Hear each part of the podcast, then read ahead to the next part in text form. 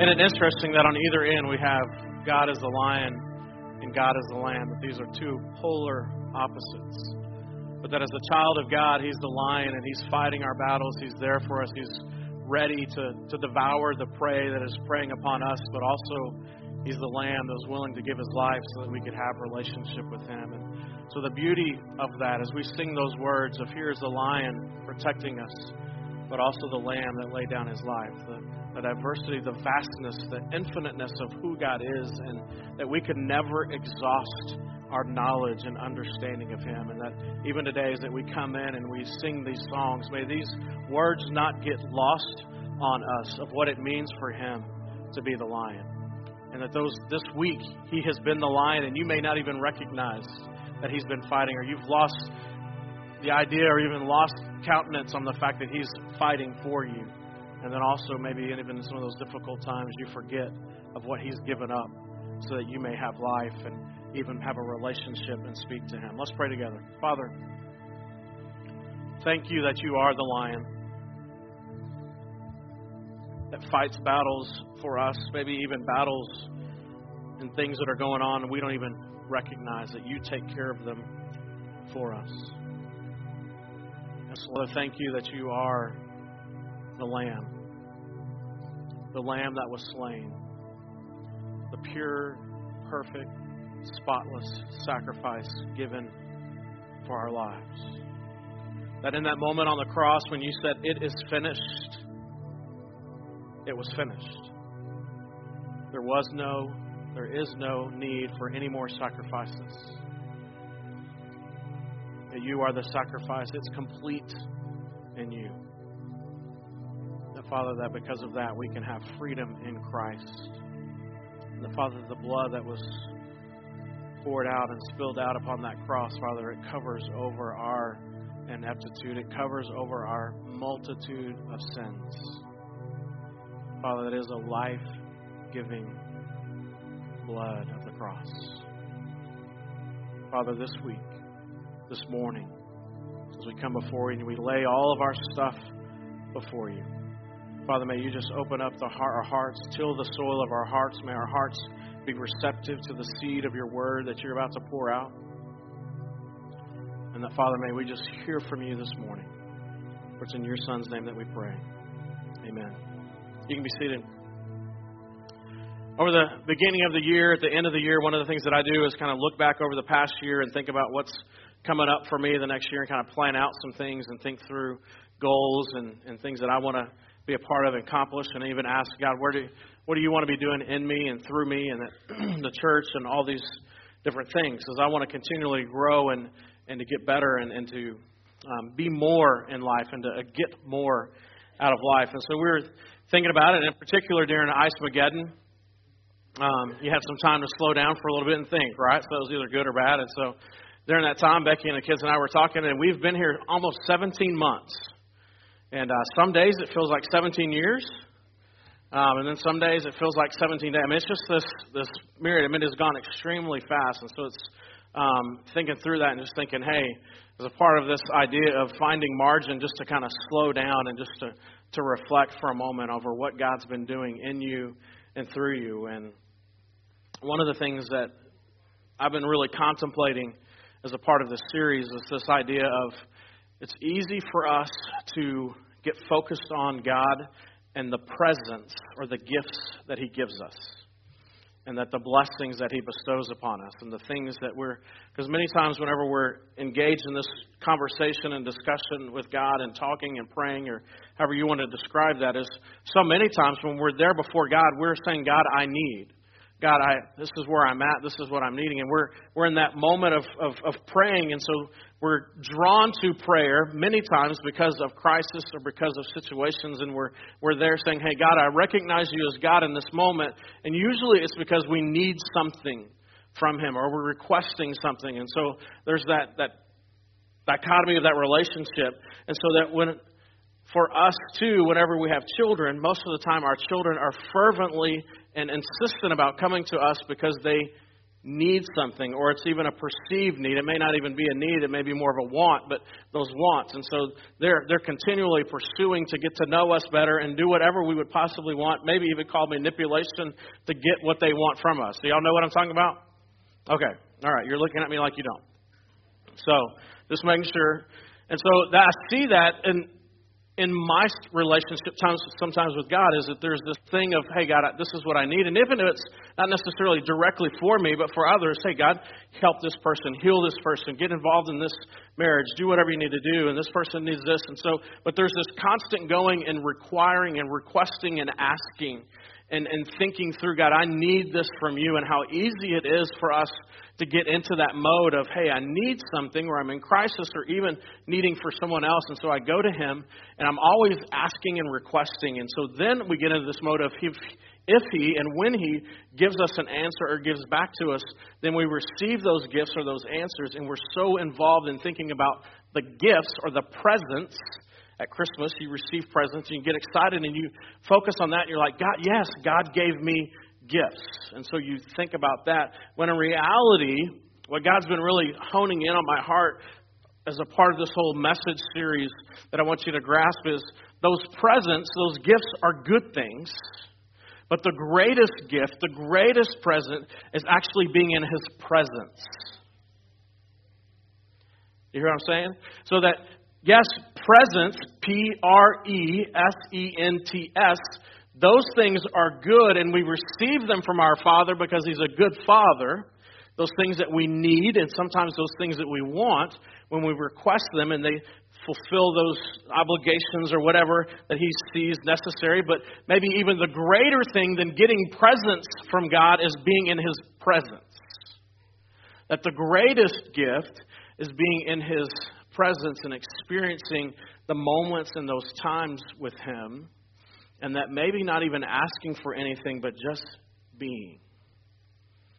And that, that maybe that's the greatest gift of all is for us to just sit and to be in His presence and to listen.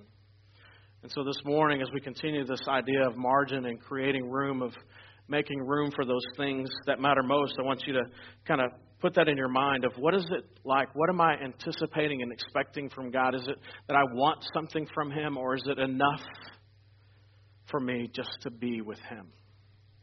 Can I just be in His presence, and is that enough? All right. So if you have your Bibles, turn with me to Luke chapter 10, verses 38 through 42. How many of y'all realize we live in a 25 hour a day, 8 day a week society? Any of y'all? Okay. Your your calendars are doing this, and not about you, but my iCalendar sometimes there's like four or five things, and like here's the most important thing, but I've got four or five other things. If I get this done, I'm going to try to do these other things. Y'all have that going on? Okay, so we're we're like technology hasn't helped our life; it's actually engaged us with more stuff to do because we think, hey, I got I can figure out how to cram more life into life, and so we're constantly pursuing. Why? Because we don't want to miss out on anything. And we want to we want to get the most out of life. We realize, hey, life is short. We got so we're cramming stuff in. And so I want to just continue to, to think about that. And so we're going from one thing to, to the next. And even Jesus had a short amount of time to do ministry. And I'm sure that that was in the back of his mind. He's thinking, I've got a lot to accomplish in three and a half years with these jokers. And so we, we got a lot to do. I got a lot of teaching. I got I got to prepare these guys for when I'm gone because they're the hope of the world through me. And so we're constantly moving. And so even as we think about church, it's real easy for us to get caught up in doing things, including a lot of good things, whether that's church or community, and we're going from place to place to place, and we miss out on maybe some of the things that are most important because we're about doing things instead of just being in these moments. It's for us to think about what does Jesus look like. If you have your Bibles in Luke chapter 10, verse 38, we have Jesus, and he's just been teaching and doing some ministry, and he's walking back, and it's him and his disciples. And usually, whenever in the in the New Testament, whenever it talks about Jesus and his disciples, we think about Jesus and the twelve. But a lot of times, there's more than just the twelve. There's some not hangers honors, but there's about anywhere from 45 to 100. Sometimes they say 200 that are in a kind of a caravan with him, and so that that would be burdensome. That if you're constantly kind of entertaining, feeling like, hey, I've always got to be doing and, and, and entertaining these people and teaching and taking care of them and providing for them. The reason that they're out there is because of you. And so there's even times where Jesus says, says in the New Testament, Jesus has to get away from the crowd, get away even from the disciples and just have some me time. He needed to create some margin. And so here's this moment. Jesus has been teaching, Jesus has been um, doing some healing and doing ministry things. And so now he's like, hey, disciples, I want you to, to come with me. I'm going to stop in this town called Bethany, you know, with Mary and Martha and Lazarus and hang out with my friends there. And I want you guys to, to go on ahead to Jerusalem. So I'm sure that he called Mary and Martha and said, hey, I'm coming. Your Airbnb, is it open? Can I have, um, can I have a reservation? And I'm sure she said, hey, sure, yeah, no, no worries, I've got it.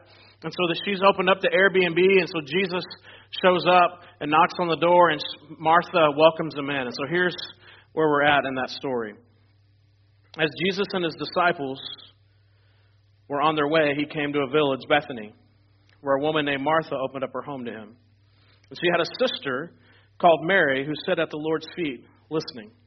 Now, now here, this is an interesting thing because here's Martha and Mary, and I imagine Jesus knocking on the door. The disciples are going on and say, Hey, Jesus, you got it? And he's like, Yeah, I got it. You guys go on. I just need some time. And so Martha opens up the door and is like, Oh, it's Jesus. We're so glad that you're here. And they hug and, and all of that. And then she comes in, and Martha, immediately being who she is, begins to host. Y'all know, I don't know if that happens at your house, but your wife or somebody, there's somebody who has the gift of hosting. And when they got the gift of hosting, nothing else matters. And it doesn't matter who it is if they're coming over and you've invited them over and you're expecting them, then you break out not the paper plates, but the fine china. Am I right? And so this is Martha. This is her spiritual gift. This is what she does. She hosts. And of course, what greater guest could you have than Jesus, right? They have an understanding of who Jesus is. And so Jesus enters into the house and she immediately gets busy about doing the work that she sees as necessary work. So she's going to the kitchen. I imagine that she's sweeping and she's got everybody in the house getting together. She's got the fine china because everything has to be perfect. Now, I imagine Martha is like somebody that I know. And, um, and so that what happens is if you clean the house on Friday, and it's sufficiently cleaned on Friday, but then you get notice on Saturday that someone's coming that evening, you've got to re-clean. Y'all have people like that? Y'all know people like that? It's not necessarily like my house. I'm just saying I know people like that. Okay? And so it's like, hey, it was good on Friday night, but now Saturday, other people are coming in their lenses of how they inspect and how they view may be radically different than your view. And so they go, we go and we clean and we work extra hard. And so I imagine this is Martha's mindset is that, hey, Jesus is coming, and I'm going to clean and I'm going to work hard at, at getting all of this ready to go. And then you've got Mary, who is seeing, hey, that stuff needs to be done. And she's probably that person, she sees it and recognizes, hey, that would be good. But you know what? It's not dinner time yet. Jesus is here, and he wants to share some stories. So I'm going to sit at the feet of Jesus and just listen. So imagine with me here, Jesus shows up at the house, and Martha hugs, and she immediately goes on to the tasks that are at hand and, and getting everything ready. And, and Mary gives Jesus a hug, and they go, and he sits down in the lazy boy recliner, and she literally sits on the floor at his feet and is beginning to listen and says, Jesus, tell me about what's happening. And so her and Jesus begin to talk and begin to share stories. And this is one of the main points of this passage is for us to understand that it's precious moments when we have time to spend time with Jesus where there's no other distractions and then those moments to just sit at the feet of Jesus and to spend time with him. That the rabbis of the day and throughout history have said that the greatest thing that we as disciples of a rabbi can do is to have the dust of our rabbi kick up onto our feet that we're so closely walking the same path, that we're so closely following beside our rabbi, that as he walks and kicks up dust, that it falls on our feet. Now you can imagine that here Jesus has traveled a long way, and so his sandaled feet are dusty. And so one of the things that she probably did is she probably, as Jesus came in, one of the things Mary probably did was she probably washed the feet of Jesus. So she here she is in that moment saying, Hey, you're the most important. You are the most valued thing in this moment. Yes, that, that food's going to happen. Yes, the meal's going to happen, but you're the treasured guest. And so as you come in, I'll wash your feet. I want to sit down before you and I want to hear the stories of what's happening. And this is a discipleship habit for us. is that we are so busy doing all these different things, and that we come even into a place like this, and there's all these other things that distract our mind, that distract our heart, that we have an opportunity to just sit with someone or to sit in a community and to hear from God, but all these other distractions distract us from what's most important. That's why even this morning, as we opened up this time together, I said, Hey, what are all these distractions that you've got? And so maybe one of the things, maybe one of the, the practices for you, spiritual practices you need to begin to do is if you're like Martha, we'll hear just a second, if you're distracted by all these other things, is maybe as you come into worship, maybe just literally imagining yourself saying, God, here's the stuff that I'm trying to control and I'm trying to manage and I'm worried about and consumed by, and I want you just to have it in this moment. Maybe write it down on your program and say, God, here's those things that are consuming me. I'm giving them to you in this moment because they're distracting my heart, and I don't want those distractions. I want to just sit at your feet. I want to just enjoy your presence. I want to just be with you in this moment. And Mary was able to do that. Now, some of this is personality. All of us are, have different personalities, and I'm sure Martha, again, was this driven, task driven person of going from task to task. And even though she enjoyed Jesus in his presence, that task took over. But here they are. Martha's about doing those things, and those were all good things.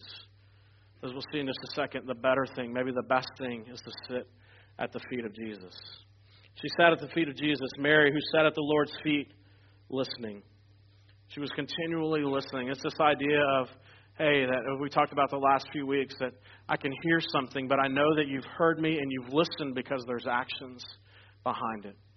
That as Mary is sitting at the feet of Jesus, that she's soaking in what Jesus is saying and that she's thinking through and processing how can she apply this and how can it impact her life and how can she truly be a disciple of Jesus. That Jesus, these things that you're telling me, I want you to, to pray always. I want you to do all this different stuff. What does that look like and how do I apply it to my own personal life? Mary sat at the feet of Jesus and listened from him and heard his words and allowed that to, to soak in and to marinate and bring flavor and life to her life.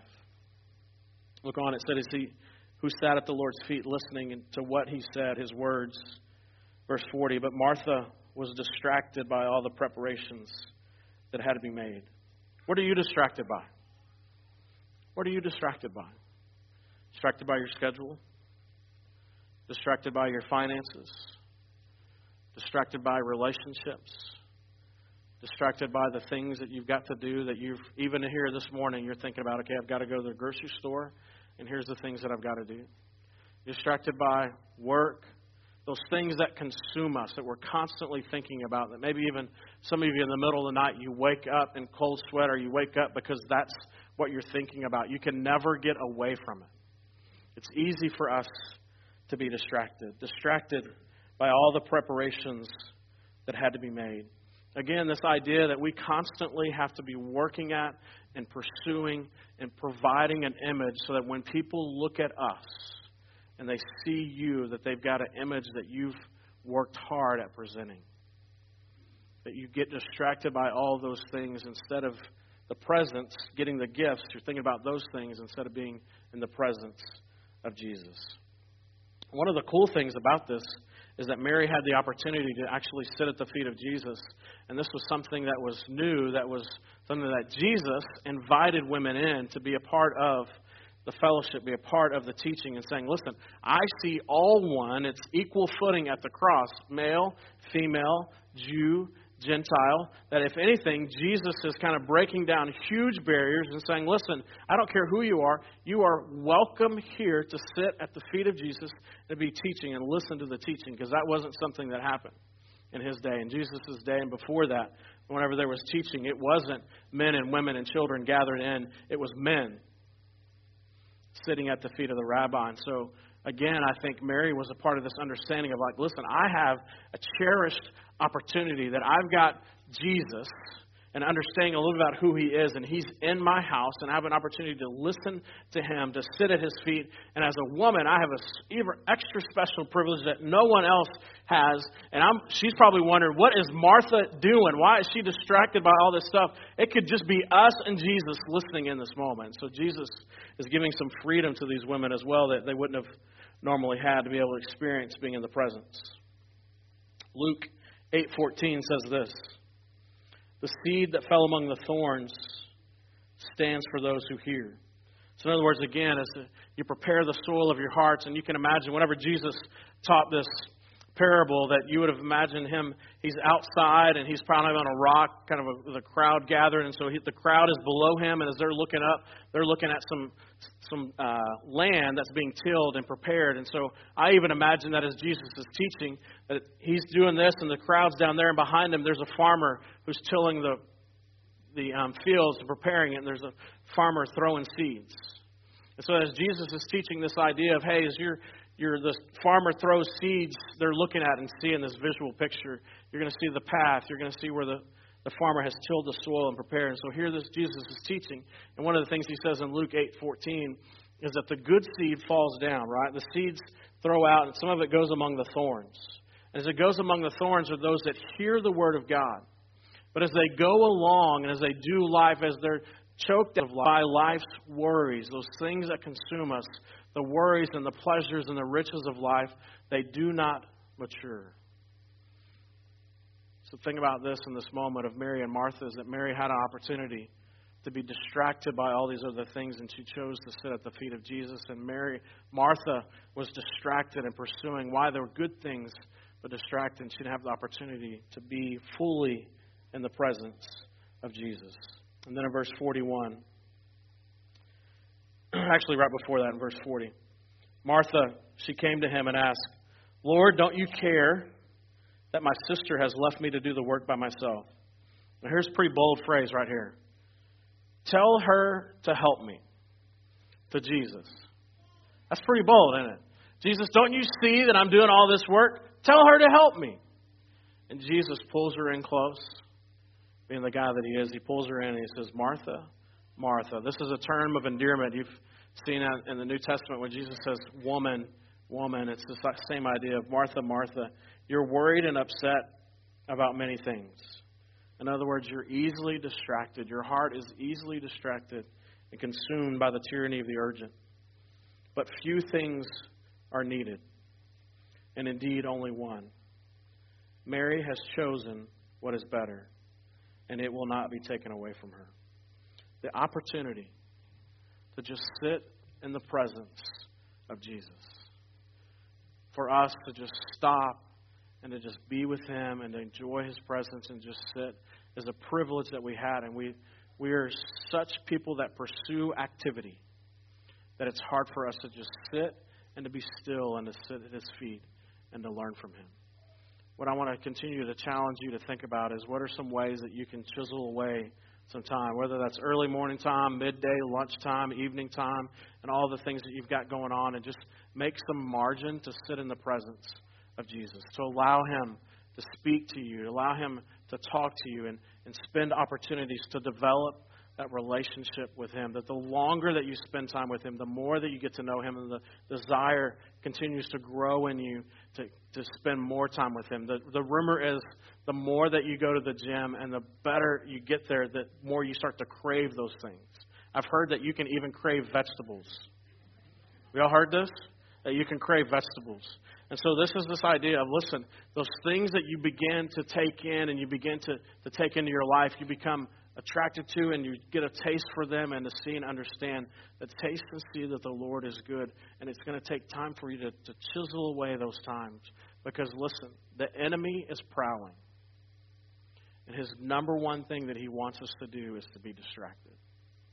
Distracted by the tyranny of the urge and all those other things that we can pursue. But the one thing, the better thing, is to sit at the feet of Jesus and to allow him to speak to us in those quiet, still moments, even though there's a lot of good things to be doing, to just sit at his feet and to hear from him. Let's pray together.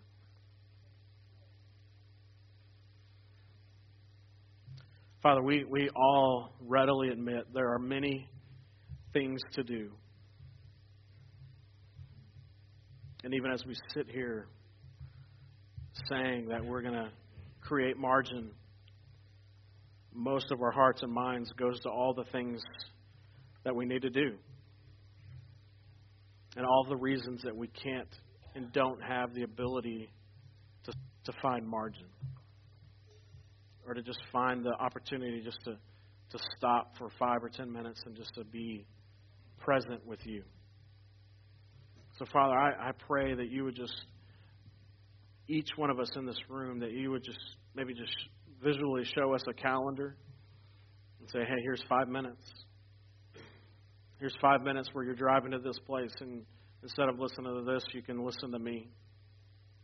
Or here's seven minutes where you're doing this and you're getting ready for the day and you got all this other stuff going on that if you could just stop that and you could just listen to me, that all of those other things that we allow to speak to us and to, to distract our hearts and minds, that, Father, would you just show us some moments where we can crowd out all that other thing and find margin for you? For Father, I know the desires of our hearts is to allow your dust to kick up under our feet and to know you and to be students and disciples of Rabbi Jesus. For it's in your Son's name that we pray. Amen.